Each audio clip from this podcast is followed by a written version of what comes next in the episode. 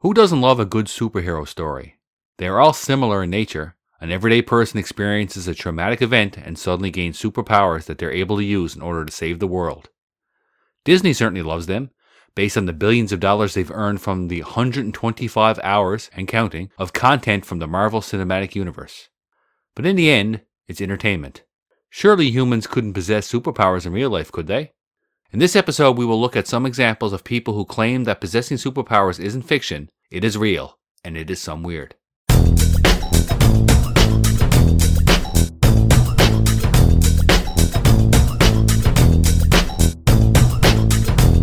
Welcome to the Some Weird Podcast, a podcast about strange and unusual stories told by us, the sister and brother team hailing from the island of Newfoundland. I'm your co host, Chrissy. And I'm your co host, Barry. In this episode, we're going to be talking about people who have real superpowers.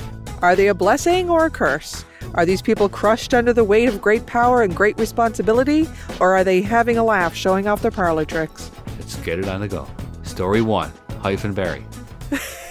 Before we get into story one hyphen Barry, because we do go by notes, that's exactly what Barry has written in front of him probably.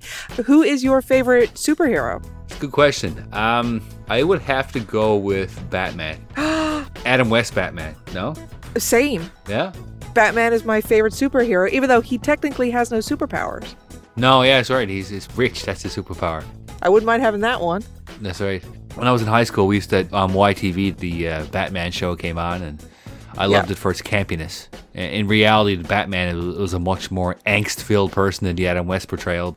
I told you that I got Adam West's um, autograph at Comic Con Yes. once, right? Yeah. You did tell me that. I think I did it mostly because of you, because you love Yeah. Batman so much. Uh, when I met him, I couldn't think of what to say, so I just told him that I love him on Family Guy. Oh yeah, that's right. Mayor West. Yeah. He's a Mayor West, yeah. But uh, yeah, that's funny. So Batman is your number one superhero, even though he has no superpowers. My kids are not super into superheroes, but my oldest one, favorite superhero, also Batman. Oh really? My son's favorite superhero was definitely Spider-Man. I think Spider Man might be the most popular superhero in the superhero world, whether it's DC, Marvel, or other. Him or Superman, I guess. All right, cool. First story hyphen Barry. I guess we can get it on to go. yeah. So I'm going to talk a little bit about people who claim to have human magnetism in that they, they can become magnetic and have magnetic objects stick to themselves. really? This is the thing? This is the thing. So uh, is that a superpower or not? I don't know. I Like, don't know. well, Magneto certainly uh, he could manipulate metal. But he's a villain. Yeah, well, superpower anyway. That's true.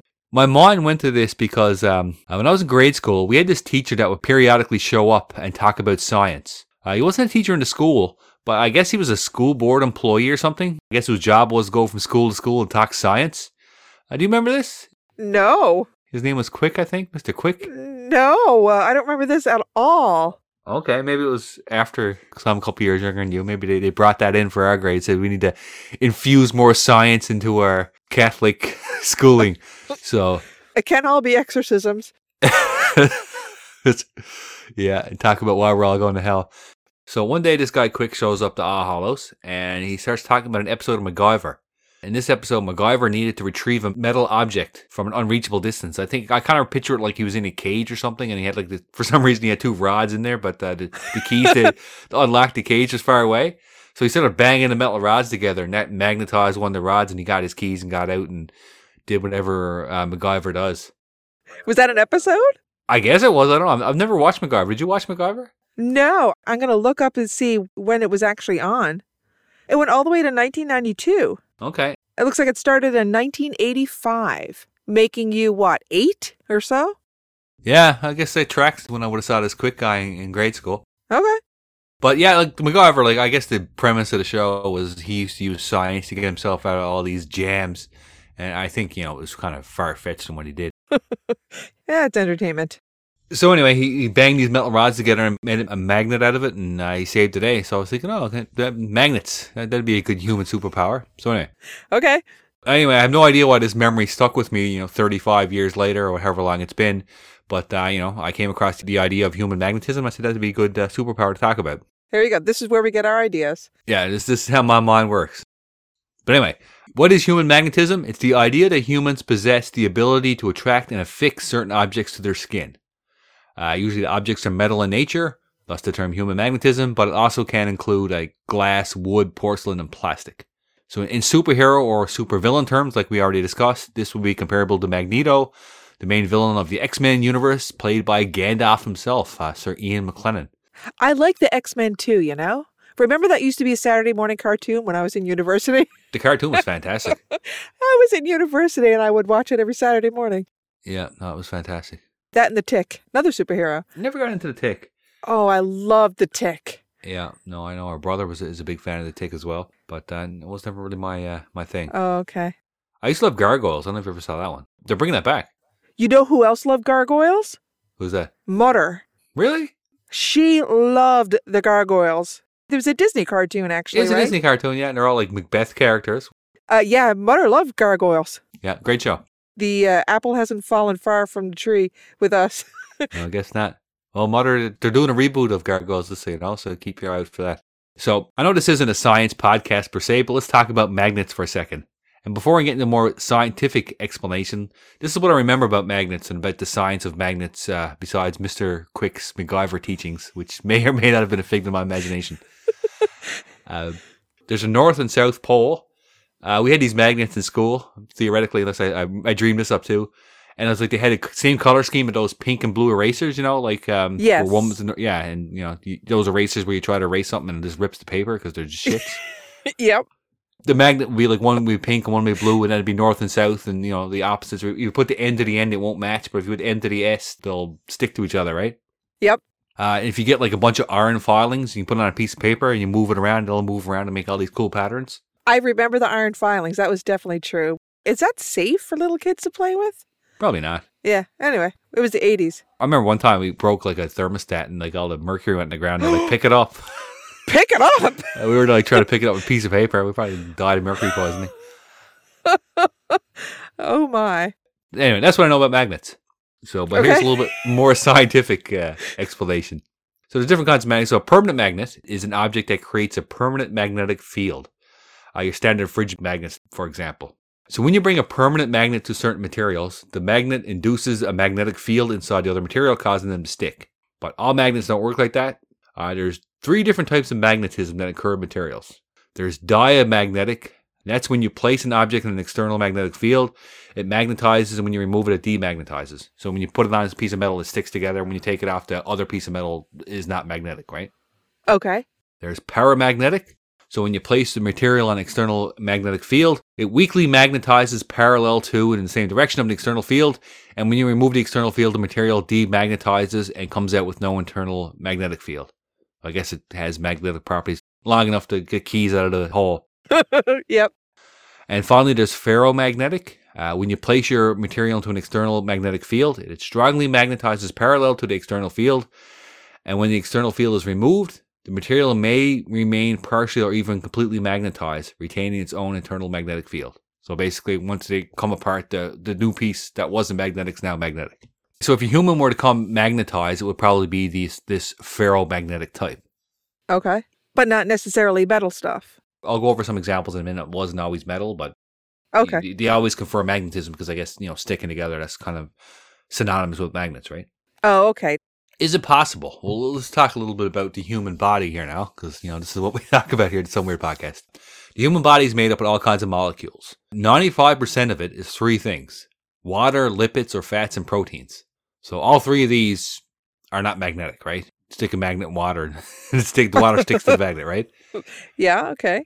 Blood has uh, you know iron content in it, and you remember that X Men movie where they gave the, the guy the pills with the extra iron, and, and Magneto started making bullets out of the guy's blood. Very realistic. Yep. Yeah. So anyway, uh, but they have tested the uh, hemoglobin and the iron in your blood to see if it actually is magnetic, and it's been proven not to be.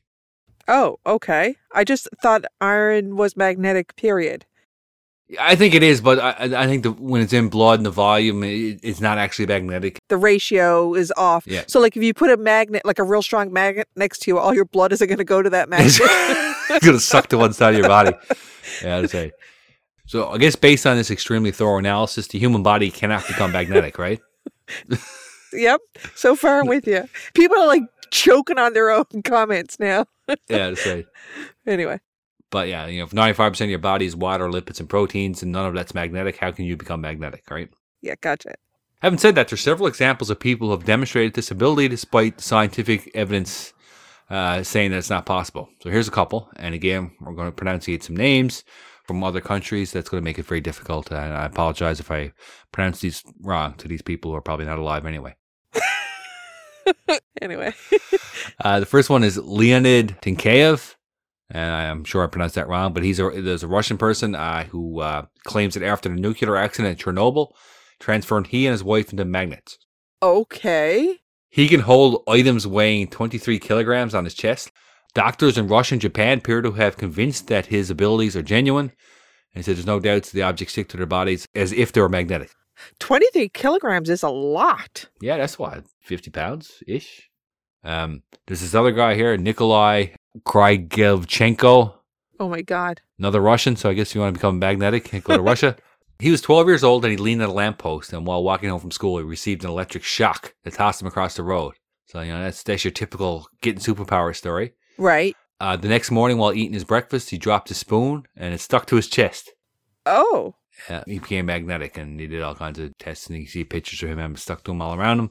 also his chest. So that's two of them. Yeah. So then we have another guy. Uh, his name is Liew Thow Lin. And again, I, I pronounced that wrong and I apologize. My Uh, goodness. He was known as the Magnet Man. He could have objects weighing several pounds affixed to his skin without falling off. He'd have to do it at charity events. Uh, then we have Errol Renan. You chose a bad story. He's Mr. Magnet Man. He was a Romanian man who holds the Guinness Book of World Record for the most weight attached to his skin. Uh, he had a 57 pound TV Whoa. hanging off him uh, with his magnetism. All right, and there's other examples too. I mean, these are just a couple of quick, you know, people who've demonstrated this ability. So, based on the science, like I said before, it is impossible for humans to gain the ability of magnetism. However, many people, like we just discussed, uh, do possess some sort of ability to do it. So, how do they do it? Uh, there's a couple of theories. Number one, being exposed to a high amount of electricity or nuclear energy, preferably in Russia, will do it. Again, there's no scientific evidence to support that this will cause you to gain superpowers, but doctors did say that the Chernobyl man didn't seem to have legit powers. Uh, you know, don't go electrocute yourself to see if this will work, or don't go into a nuclear reactor to see if you're going to become magnetic. Right. So, secondly, there's a protein in the eye that, and again, I don't know who did this test and how they decided to do this test, but uh, what they did here is they get this protein in your eye that, when placed in fruit flies, has the ability to detect magnetic fields. Oh my God. The flies equipped with human protein showed a higher sensitivity to the magnetic fields, either moving towards the field when they were trained using a sugar reward. You can't train Drosophila. They only live 24 hours, don't they? That's true, yeah. You make them do tricks. Circus life of a fruit fly. Uh, but again, uh, scientists stress it doesn't demonstrate the protein's ability to detect magnetism, or doesn't mean that it is used a human eye for that specific function. Like you can't, your eyes become magnets. It's sucking at all the nails. And again, I, I don't figure, I don't have no idea why someone decided to do this experiment. Ah, That's wild. Another one here, and this was gained a lot of popularity, especially over the last couple of years. People say that the COVID 19 vaccine gave people magnetic powers. What? You've seen the video where someone got the vaccine, and next thing they put a nickel or a dime or something on it and it sticks to it. Oh, yes. I yes. That Yeah. is just Yeah. So people say, oh, it's magnetic, or filling us with magnetic uh, liquids, whatever. But for the record, I mean, I don't even really want to talk about it other than bring it up because it has been in the news. But uh, for the record, vaccines have been analyzed and they don't contain iron, nickel, cobalt, lithium, rare earth alloys, or anything like that. right. Four, it's probably the most plausible uh, explanation is that it's not actually magnetism that caused the items to stick to the body, but it's in fact friction. Friction is defined as the force that resists motion uh, when the surface of one object comes in contact with another. So some humans have stickier skin, whether it be due to frictional forces, they sweat more, whatever the case may be, and it causes items both metallic and non-metallic to stick. Mm. You get some kind of like a, a suction thing or a friction feel or whatever, right? Yeah, like a billion suction cups on your skin that you can't see. They're microscopic. Yeah. Okay. In every case where they came across these human magnets, the results appear to be the same each and every time. And they include uh, if you to measure the magnetic field around the person, you get a zero and null result. So there's no actual magnetic field around them. Okay. The same people who can stick metallic objects on their bodies can also stick non metallic or ferromagnetic uh, metals to their bodies just as easily. So it's not specific to metal. It can be anything. Uh huh. The sticking only occurs when the skin is smooth and hairless. Usually the, the subject is leaning back or sticking in the object, but they're never at like a 90 degree angle. So they're just kind of like having it, like it's sticking there, but you know, not going far enough over so that it'll actually fall off type thing. Mm-hmm. James Randi, who was a, a subject of a previous podcast that we've done, um, he was a guy who kind of debunked a lot of uh, people's superpowers and that type of thing. Did they call him the Amazing Randi or something like that? Yeah, he's a, he's a magician skeptic, basically, Yep. right? I like that guy. Yeah, I, I really do too. He was a skeptic. When every time he saw one of these so-called magnetic people, he said, "Put talc powder on them on their skin and see if their magnetism still works," and it disappeared. And likewise, he said, "Okay, well, magnets can go through cloth and cotton and all that, so try and stick the stuff to you uh, through the shirt and all that kind of stuff, and it never would work, right?" Right. whether or not people are actually magnetic is still impressive. They can hang TVs and 50 pounds or whatever off their skin. Yeah. Uh, not really much of a superpower, I guess. Uh, you're not going to fight crime by having spoons hanging off your chest, but uh, it's still weird. It's definitely weird. You said all those things like smooth skin and slightly leaning. It did make me think about ever see people that hang a spoon from their nose? yes, exactly. That's kind of what this sounds like, but on a bigger scale. Yeah. And like I said, some of these people are actually, you know, fairly heavy objects that can do it, Yeah, it's impressive. but it doesn't mean that they're magnetic, right? As, as some people claim to be. And, you know, Mhm. you know, certainly back in the day, you know, people were trying to make money off of this, saying I'm the human magnet and start doing it in, in these carnivals and all that. And that's when, you know, James Randi said, okay, put yourself full of talc powder and now try it and see what happens, right? Right. But yeah, that's human magnetism. Uh, interesting phenomenon and not probably true, but, you know, there are people out there that can hang pretty heavy objects off their body. It sounds to- to me like these magnetic people, they didn't really do anything with it. It was just, I'm a magnet. Look, I'm at a carnival sideshow. Yeah, they weren't out, uh, you know, a fire on the 15th floor of a metal building and they used their magnets to slide up the side of it and take a guy and slide him down. Right. It's a superpower that many people claim to have, and uh, it's been studied by a lot of people, and, and people have different theories as to why they think they have it, and most of it's been debunked by science, as most of these things are. But No, that's cool. I don't know if I'd want to be magnetic. I feel I'm more repulsive. yeah, that's right. Yeah, I like repulsing people as opposed to attracting them. Oh my. Cool. I have a different story about superpowers. I'm going to tell you about some people who claim to have infallible recall. I started to do my notes by saying that I think I have a pretty good memory, but um, you've pointed out just at the beginning of your story that I don't remember Mr. Quick at all. and uh, I definitely do not have as good of a memory as you do, obviously. Um, not only do you remember Mr. Quick, hopefully that was a real person, but it seems like you're able to recite by heart every episode of The Simpsons, and I think you should leave that you've ever seen. But I think that in the general public, uh, not including present company, I'm probably a slightly better than average at trivia. Yeah, But also, the amount of stuff that I cannot recall and have completely forgotten is staggering. Would fill several warehouses. for me, like I said, if I hear something very interesting, it kind of sticks with me. Yeah. But um, I, I forget many things too. So Yeah, I think that's the nature of most people. But like, how many times just in us recording this podcast have you said like, "Do you remember blah blah blah," which Yeah. should have been our shared memory, and I go, "I have no idea what you're talking about. I Yeah. don't remember at all." But that's the way memory is. yep. I think we, we can easily conjure up distinct memories of big stuff or dramatic things, and things that are more mundane, they fall into oblivion. There's no reason for us to remember, so we don't. But that's not the case for a very, very small amount of uh, the population who have infallible recall, which is a super memory where you can remember every single detail of every day of your entire life. Definitely don't have that. No. I don't even know if this is a superpower or a super burden. Maybe you and I will come to the conclusion by the end of this story. So, in smart person terms, infallible recall is called eidetic memory or hyperthymesia or highly superior autobiographical memory, abbreviated as HSAM. HSAM. I've heard people say they have photographic memory. Is that kind of the same deal? We'll get to that. Okay. You have uh, the powers of psychicness, I think. Uh, all right. So the first person to be diagnosed with, or maybe diagnosis is not the right term, maybe it's just proven to have this, was an American woman named Jill Price. Her HSAM came out of the clear blue sky one day when she was 14 years old, specifically February 5th, 1980.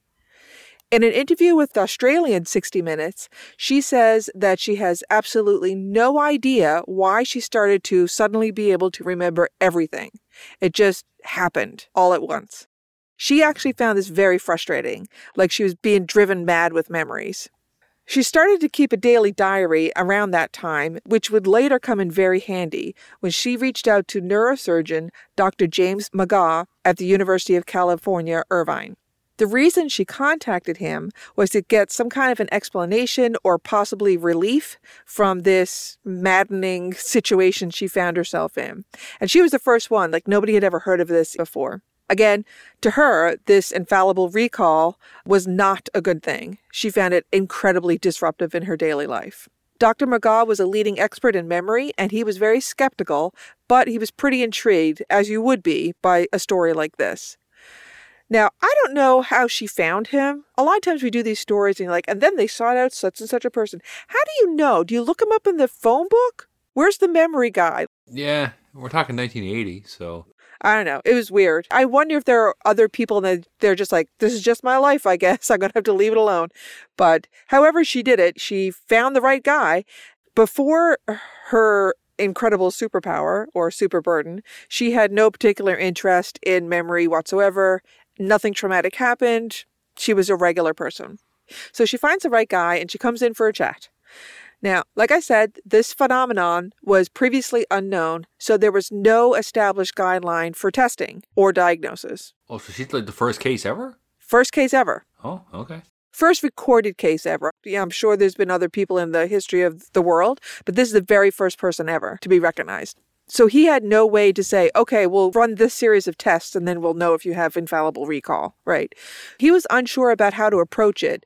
So Dr. McGaugh started by testing her with this book that he happened to own that had recorded the daily major events of everything that happened in the 20th century. You know, some book of lists kind of a thing. he stole. Shh, I didn't steal it. The owner of the book list is a listener of this podcast, by the way. Oh, really?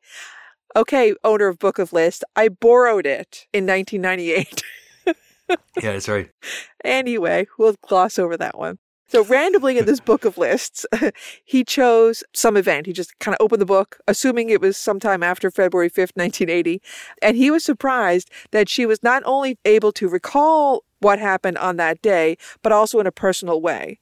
So she would be like, on that day, I was painting my fingernails, and then I heard the news that Reagan was shot. Like it was very personal. She remembered in in that way, not just that it was the thing that happened. Okay. Now, there's been some major events in history when, if you were alive, you can recall exactly where you were when you heard that news. So for us, it was 9 11. 9 11 was a news story of our generation, I guess. Exactly. If you're like in our age range or if you were like a conscious human on September 11th, 2001, you know exactly where you were. It was a Tuesday. Here in New Jersey, the weather was perfect. I was actually listening to Howard Stern on the radio alone in my apartment, and he said that a plane hit the World Trade Center. I thought he was making a tasteless joke because it was Howard Stern, you know. And then he said the second plane hit and his mood changed. The air changed. Like you could feel yep. the change. And then I turned on my giant 90 style tube TV and watched the footage of what was going on in New York City, which is really about an hour from where I live. I was pretty stunned, but I could place myself in that frame of mind now, today, if I think about it that's a sticking point in my head. Our parents' generation may say that they remember exactly where they were when Kennedy was shot. Yeah, exactly. Yeah. As well as 9 11 you know, those events are major, huge events in world history that you can say, I remember where I was when I heard. But people like Jill Price have that level of recall for every single thing that has ever, ever happened, big or small. Now, how does your brain function? Like, how does it not catch on fire with all that shit going, right? Like, constantly. Anyway, Dr. McGaugh first thought that this was a hoax, like some kind of a parlor trick. But by the end of the first meeting, he knew that he was seeing something real. I guess you can argue that some people are really good at remembering dates of historical events. Yep. But remember, I said that she kept a meticulous daily diary? Yep. They started to use that to test her. So Dr. McGaugh and his team eventually would get out her diary, pick a random date, say, What happened on this date? And she could recall exactly what it was. She was able to recall every single thing in, in there. Uh, word got out, as it would, because this is a pretty strange thing. And then other people came forward to say that they also can remember every single moment of their lives in incredible detail. But this is very, very rare. As of 2021, there were about 7.8 billion people on Earth. 62 of them have been identified as having this HSAM. Mm, that's low odds. It's pretty low odds, including actress Marilu Henner, most famous for her role on the 1970s and 80s sitcom Taxi. Was that right? Yep, she can remember every single moment of her entire life. Now, there's ways to improve your memory. If you go to any self help section of any bookstore or library, you'll find tons of books about it. And there's even a memory championship in the United States, where competitors annually vie for the title of best memory in a series of categories. I think Samuel L. Jackson announces the winner by saying, Check out the big brain on Brad, you smart motherfucker. and if he doesn't, he should. Yeah, absolutely. but my point is, uh, there's lots of people with extraordinary memories. You're one of them, obviously. You've proven that time and again. and then there's some people like those in the annual memory championship train on improving their memories. But so far, only 62 people with HSAM just remember everything. There's no training, there's no explanation. Some cases, they don't even want it. They actively do not like having this ability, but it just is. Nobody knows why. Dr. McGaugh's team did MRIs, right? That's kind of your first yep. step into looking at the physiology of people, right?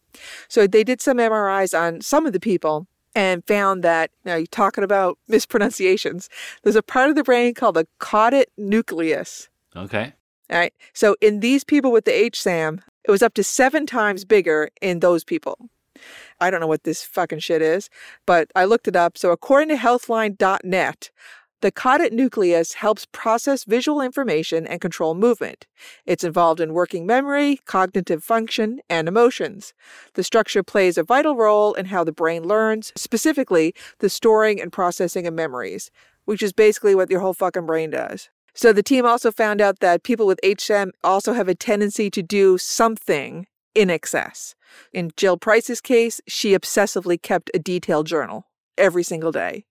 Marilu Henner is obsessively organized. They do something to an extreme. But those traits are pretty common in the general public, I would say, but yeah. not that many people have this infallible recall. Oddly enough, it was also determined that the people who do have HSAM are no less likely to have false memories than anybody else. So they might remember it, but they might remember it falsely. Yeah, so it's not like if you have total recall, all the memories are 100% true. They just remember it that way. It's like Costanza. It's not a lie if you believe it to be the truth. and there's a good example of your memory.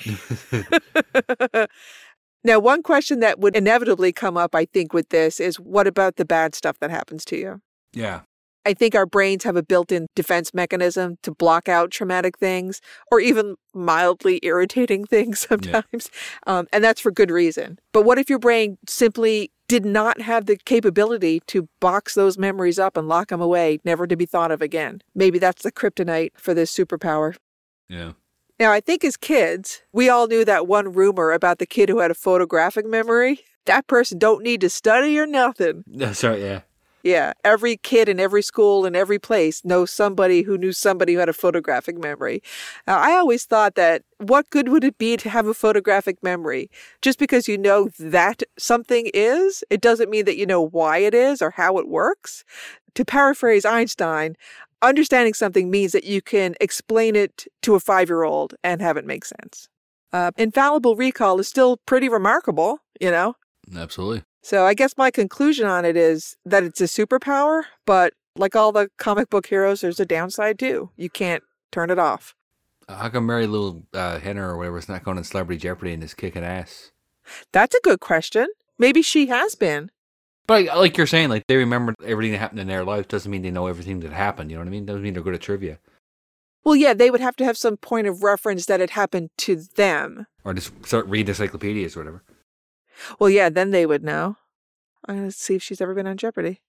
Marilu Henner on Jeopardy. She did go on Jeopardy. Oh, did she? How'd she do? She- I hope she won. Let's find out. She lost to Sean Connery. Up yours, Trebek. um, she competed on Celebrity Jeopardy for this show's 11th season. How did she do? Oh, It doesn't say. She just competed. Okay. She finished last. That can't be right. So there's no um, reasoning for people to have this besides they got the caudate or whatever it was. That's the only thing that they can see that's different. And yeah, that's the only weird thing that they could see in the brain, that caudate nucleus or whatever. you know what I think is they are? Like I said, if you ripped off their skin, they'd be green underneath, like on V. or they're lizard people They eat rats. They drink milk to get drunk. we haven't talked about V in a long time. No. Marilu Henner didn't answer a single question on Celebrity Jeopardy. Sorry, Good job there, Mrs. Super Memory. Marilu Henner didn't answer a single question while I was watching, but she did win? What the fuck?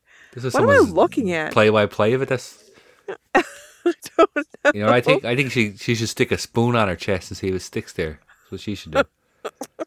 She's the ultimate human. she, she got both. She's a magnet and a super smart. Poor Marilu Henner. Actually, she was on that Australian 60 Minutes as well, and she thinks that it's awesome that she can remember everything. I don't know. Would you want to remember every single thing that's ever happened in that detail? I think I'd go mm. crazy. Yeah, maybe. I don't know. I'd like to be able to monetize it somehow. It's too good. It's too good. Okay, so we've talked about people who are magnetic and people who remember everything. If you had to have one of those, which one would you choose? In terms of practicality, I think the memory is much more practical than hanging spoons off your chest. What about hanging TVs off your chest? So TVs is a bit different, yeah. That might be better than the memory. You could be a real life Teletubby. Right. I don't know. I don't think I'd want to remember every single thing. I guess I, I choose to stay as I am. I choose nothing. Okay. Yeah, sorry. I decline the superpowers. Okay. Aside from the two things that we talked about, what superpower would you like to have? Um, I mean, I don't know. The ability to manipulate machines. Okay. okay. How about this one? Invisibility or flying? I'd probably go flying, I think. I think I'd go invisibility because then you could just go onto an airplane and fly. Uh, yeah, I guess so, yeah. Just stand in the aisle there. And, and then you could act like a ghost and freak people out. And then someone could write a story about it and it could end up on the podcast. that's right. I don't know. You know what? I choose nothing. I choose to be a normal, mediocre podcaster. That's right. Yeah, me too. Yeah, that's that's my superpower. There you have it. Real superpowers. What do you think about these stories? You can share your ideas with us at someweirdpodcast at gmail.com Or on the X or Instagram machine at someweirdpod. or at our website, someweirdpodcast.com. Yeah, like I said, we really do appreciate when you take a minute to uh, let us know what you think of the podcast, you know, good or bad. We've gotten some good feedback recently, and like I said, if you ever want to make a small independent podcaster's day, take a few seconds just to write and say how much you appreciate it or how much you enjoy it or what you think it can be improved or anything like that. Yeah, your superpower can be making us feel worthy. That's right. There you go. If you haven't done so already and you're new to this and you just found us, why don't you subscribe wherever you listen to your podcast? That way you'll never miss any new episode. Yeah, don't be so childish. If you've enjoyed this episode and you want to help us, aside from reaching out to us and saying, you know what, that's a pretty fucking good podcast, please leave us a five star review wherever you listen. We don't care how you do it. And then that helps other people discover us. And don't be afraid to tell a friend about the Some Weird podcast. Stories about infallible memories and magnetic people are somewhere by. Some Weird.